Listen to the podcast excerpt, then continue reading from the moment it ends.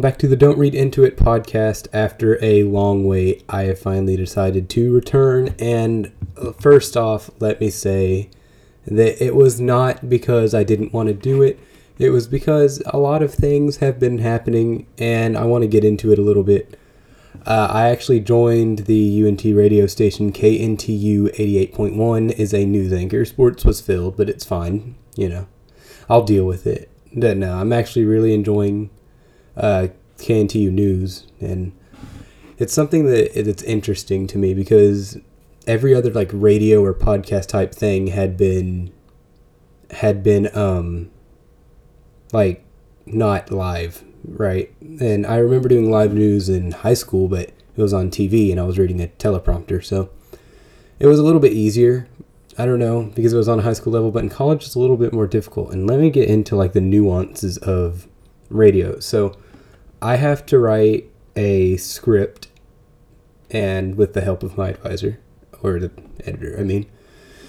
And you then have to read that script at the top of every hour and also do traffic and news. And what I can't figure out so far is is like how to deliver it correctly like and without getting out of I just hit my knee on my desk. That's the noise you just heard, but but it's difficult to do really right? So um in my second week I'm, I'm hard on myself always so it's been like mildly difficult i would say but it's something that's really good for experience and something i'm really enjoying.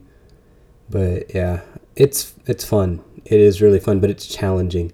Like today uh, i'm on monday wednesday fridays from 2 to 5 but today I was talking, right? I was like talking on the station. I was reading my news. And it was like a very long read. So you basically have to read from a script, and it's like long words. It's like paragraphs of news that you have to read. And I have a problem with running out of breath in the middle of the the script. So I'll be reading it and it will just be like here, I'll show an example. It's like I read today, uh, oh, President Joe Biden did this and this and this, and it was like maybe five, six sentences. And in the middle of that, I'm kind of like, because I'm out of breath. I can't really like project my voice as much as I'd like to. But yeah, um, if y'all want to listen to it, if you live in the DFW area, then it's KNTU News and 88.1 FM.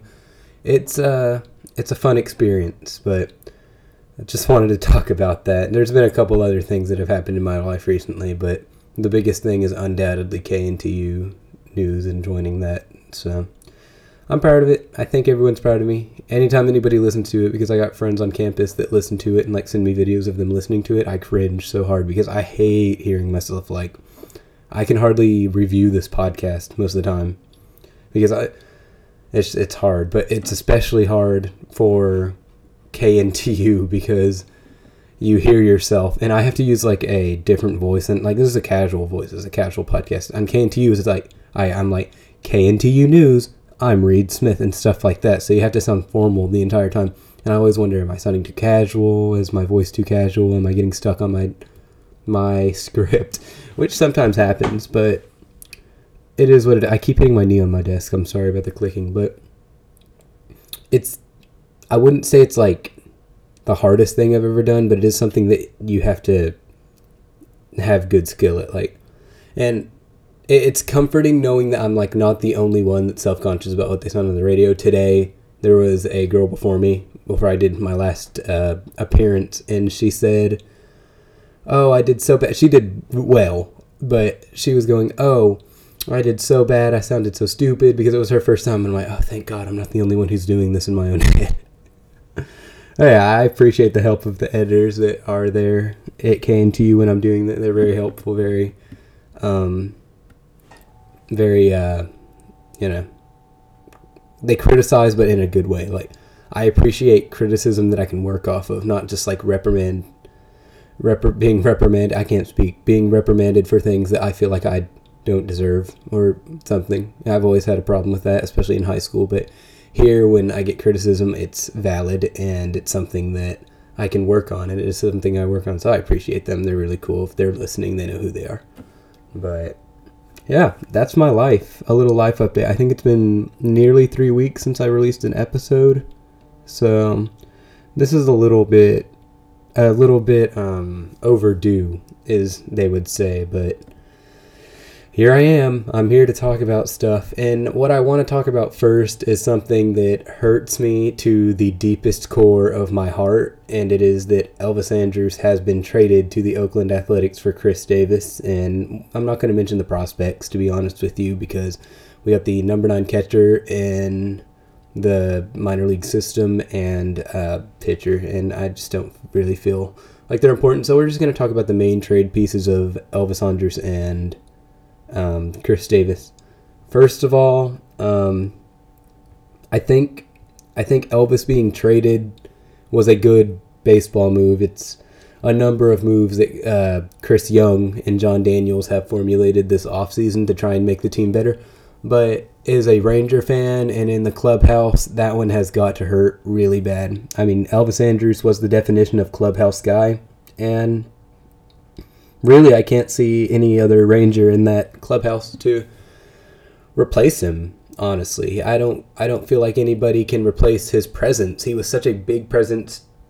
Excuse me, in the clubhouse for twelve years, and now that he's gone, then the Rangers just you know that's an empty shell, and it, that you kind of saw that when Beltre left too. How how all right, who's going to step up and be the leader? And that leader was Elvis Andrus, even though he hasn't really shown up for, you know, playing very well in the past couple of years. He's been battling injuries, but in the clubhouse, everybody went to Elvis. Elvis was the guy. He was the man that you ever always walked up to, and it's just.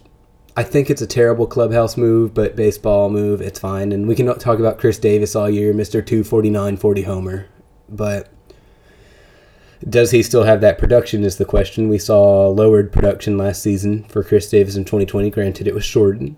I don't really count player performances in 2020. I just feel like there wasn't enough time for anybody to get settled. So, if Khris Davis can continue to do what he has done, 249, that's you know one fourth of your hits, and that would be a almost 20% home run average. And if he can do that that would be good for the Rangers. That would really help us out a lot. But yeah, it's just sad to see Elvis go. I mean, two time All Star, favorite player, favorite guy. I just am hurting as a Rangers fan when I read that. I mean, I, I'm not going to sit here and lie like I didn't shed a few tears when I saw that Elvis Andrus had been traded. He is, like, I think we've all, as a Ranger fan, you know what I'm talking about. We've all been angry at Elvis before. We've all gone, oh Elvis, why did you swing at that ball? It was uh, that was way above the strike zone. That was it's your nose. Why are you swinging at that, Elvis? And Elvis was is a player that if he sees someone get a big hit before him, then he's going to be swinging for the fences. And there's nothing wrong with that. There isn't. But even when he made mistakes, everybody loved him. Every fan loved him. He was just one of those players that you go, "Oh, Elvis, why'd you do that?" Uh, but I love you. You're great player, you're a great guy, and having him go to a division rival hurts, especially the Oakland Athletics. And whew, this is a rough topic to talk about. Very, very fresh on my mind, even though it happened on Saturday. But I don't, I haven't seen that Elvis has released a statement. Um, he probably has. I just haven't really been on Twitter all that much lately. But yeah, it's um, an interesting move, which most likely believe, you know, that's Isiah Kiner-Falefa's position now. And that's interesting to me. That's another Ranger thing I want to talk about. Isiah Kiner-Falefa moving from third base to shortstop. Granted, he is a defensive whiz. The guy can play anywhere you put him and be a gold fi- good ugh, a gold glover at any position on the field. Uh, in the infield at least, except catcher, you know. He's a decent catcher, but he's not a gold glove catcher. I think if a guy has a year like Kiner-Falefa had at third base, you keep him at third base because do we really want to take a chance on Sherten Apostel? And that's what it's kind of leaning towards. Sherten Apostel taking the third base position. And in Cuba, he was great. He was a very sought after prospect, but I'm not sure if he's ready to be a Major League Baseball third baseman. I don't know what the Rangers have seen. I guess we will have to see. We don't even know if Sheridan Apostel will be the starter at third. But in my opinion, just in my humble opinion, you give, especially since this season is undoubtedly going to be a rebuilding season, that's going to be at third base Isiah Kiner-Falefa, and then you give Anderson Tejeda some reps at shortstop, see how he does, because I feel like Tejeda has a very high upside and he should be a shortstop. And especially in a rebuilding year, this is a perfect year to see how Tejeda is and to really gauge his success and what he can be at the major league level. He showed flashes last year, 2020. He he um, hit that homer in Oakland. He had a three for four day in that same series, and he showed flashes of being great. He certainly impressed me a lot more than other rookies like Sheridan Apostel, uh, Garcia, um, especially Eli White and it's just he's mm, it's just it just doesn't sit well in my mind that Isiah just won a Gold Glove at third base and they're moving him to short. I get the decision, I get it, but at the same time, I just think it's interesting and really shouldn't be a move that should be made. But other than that, the offense I think looks great. Um, added David Dahl, you added Mark Lowe, you have Nick Solak at second base, which is his natural position. And I'm not worried about the Rangers on the offense side. However, I am worried about the Rangers pitching. That rotation looks abysmal, and the Rangers signed Mike Foltynewicz today and thinking that he's going to be able to be a productive man in the rotation. And Foltynewicz showed promise in Atlanta, but more often than he got called, he got sent down a couple of times, and more often than not, Foltynewicz looked not great. He he wasn't good as an angel. He was not great as a brave, and it's just a really ranger move to be honest. There's really no other thing than to use it an adjective of that is a ranger move, because it definitely is. He will not supplement the uh, the rotation, I don't think, and I don't think that he will be very productive at all. However, is an optimist. I will say that maybe the rotation will be better than we think, especially if we can get Kolby Allard going. Kolby Allard was the weak spot in the rotation last season. He was the weak spot on the team last season. I am not very fond of watching Kolby Allard walk up to the mound and throw a pitch. I don't think Kolby Allard has the mentality to be a starting pitcher in the Major League Baseball. I honestly do not think he has the stuff to be a Major League Baseball pitcher. I mean, me and my friends talk about this a lot. Kolby Allard cried after a bad outing, and there's passion, and then there's, you know, I mean, we're talking about the the league of their own Tom Hanks. There's no crying in baseball, and there it isn't like obviously show emotion, but he was like unconsolable. He was shaking his head. He looked crazy, and it was embarrassing for the team. I'm sure it was embarrassing for Kolby and you know, every pitcher gets shelled. You need to learn how to deal with that. But I'm just not impressed by Kolby Allard. I know he was like the centerpiece of that uh, trade for Chris Martin trade to Atlanta, but it um it's interesting to say the least. And I don't think that we're going to be looking at anything impressive. But if the Rangers can get Kyle Cody going, the big six five, the pardon me six seven pitcher then we could see something. Maybe Palumbo will finally show why he was so touted in the minor leagues. I don't expect anything from Kyle Gibson. I do not expect anything from Jordan Lyles, but the bullpen looks good. Let's go to the bullpen. You have really two notable arms in that bullpen Jonathan Hernandez, who really came into his own last season, and Jose Leclerc, who. Jose Leclerc is one of those roll a die player. You roll it and you see whatever the number it lands on, that's what you're going to get. You just never know what you're going to get with Leclerc. You know he has stellar stuff. You know that he's a great player. You know he can pitch his ass off. But what you don't know is can Jose Leclerc keep his mind in the game? Because it will go two outs really quick, a strikeout, great, and then throws a ball 12 feet above the catcher. And he just needs to control himself. And that's what I think that the Rangers will need him to do as well.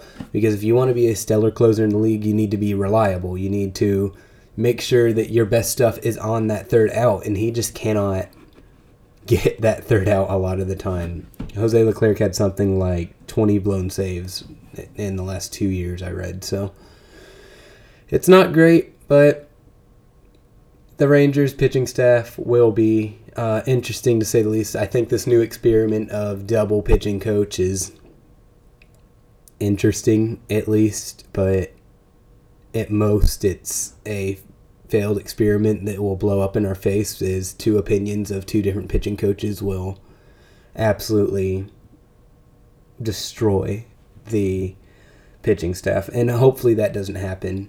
But you never know. It's just a lot. It's a lot. The Rangers are a lot, and that's that's all I have to say about that. And we're gonna go ahead and move on to what was introduced last week, the section Arsenal.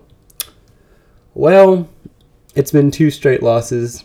One against Wolves, the other against Aston Villa. Ollie Watkins struck again. That damn Ollie Watkins who loves Arsenal and has a whole family of Arsenal fans killed Arsenal and it really was not a game that was dominated by Aston Villa.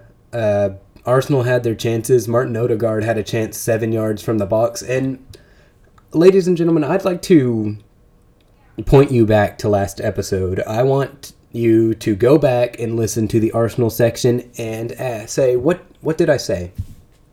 I said Martin Odegaard is not a good move he will just be taking away from minutes from ESR, and I do not think he can adjust to Premier League soccer. I was correct. And I know it's early. He's only played in three games, but I was completely correct. I was. Because Odegaard looks lost out there. He just runs around. He's not a needed player on Arsenal. He was not needed. And you see Odegaard running around like a chicken with his head cut off, and then you go to Joe Willock at Newcastle and he scores on his debut what does that tell you? That tells you that maybe we should have used Willock as the backup center attacking mid instead of buying a whole nother player. I heard something, sorry. Buying a whole nother player. It's ridiculous and it makes zero sense in my head. It doesn't. And it's something that Arsenal would do. You know? Yeah. Martin Odegaard, we need him. No, we don't we didn't need him, and he's not playing well. And I'm slightly convinced that he may never pan out in the um, Premier League. Another Denis Suarez or Dani Ceballos. So you never know. I hope I'm wrong, but so far Odegaard has been unimpressive. But what I do want to talk about more than Odegaard is the red card game, as I'd like to refer to the Wolverhampton game, it was atrocious. It was abysmal. Any word that is a synonym synonym of bad, you can describe it that way. We saw uh, David Luiz get red carded after a stellar Pepe goal. It was 1 0 Arsenal in the first half, complete domination. And the team just kind of imploded after that. David Luiz apparently which he didn't, and I do not know how VAR caught this. He barely nicked Ruben Neves' leg when he was in on goal, but I do not think that David Luiz made contact with the leg. I don't, and I, I'm sure a lot of people will disagree with that. And by the book, if he did make contact in a goal scoring opportunity, it is a red card and a penalty, but and to me there was no contact so ruben neves really embellished that and i guess he knew if he felt contact to go down but it didn't look like David made context. It context contact. It didn't, and that really changed the course of the game. Gabriel was subbed in and won one at half after uh, Moutinho put away the the goal, and then Moutinho scored later in the game as well on a 35-yard screamer, and that's what ended the game. But Arsenal still looked dangerous. They still had shots on target. They still looked stellar you thought, okay, even with 10 men, Arsenal's the better team and they're still attacking, they can put this game away. They can maybe tie it. They can make it 2 2 or even maybe win this game. But a tie is what I had in mind, and I'm sure that's what a lot of people had in mind. But it did not happen because a lot.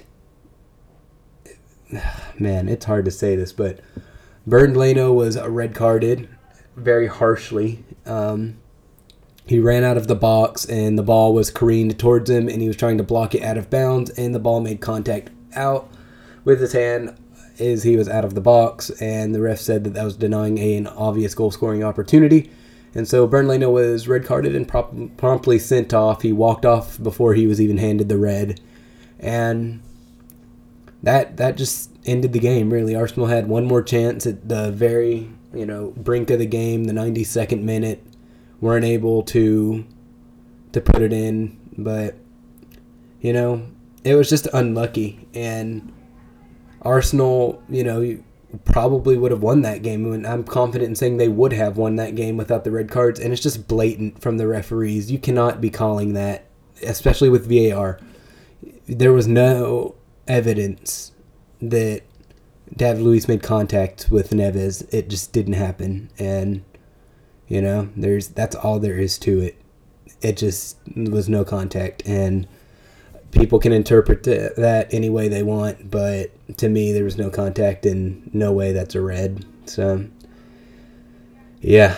Then on Aston Villa, I talked about it a little bit, but the game was just kind of melancholy. Melancholy played. Matty Ryan was played pretty well. Cedric kind of was bad. Thomas Partey limped off again, and Arsenal threatened the goal a couple times, but just couldn't put it away. That's all you can say. And Ollie Watkins was able to put it away. And when it counted at the very beginning of the game, and then Aston Villa played defensively and won the game. And that's really just all there is to it to that game. It was an unlucky result. It was an unlucky result the week before.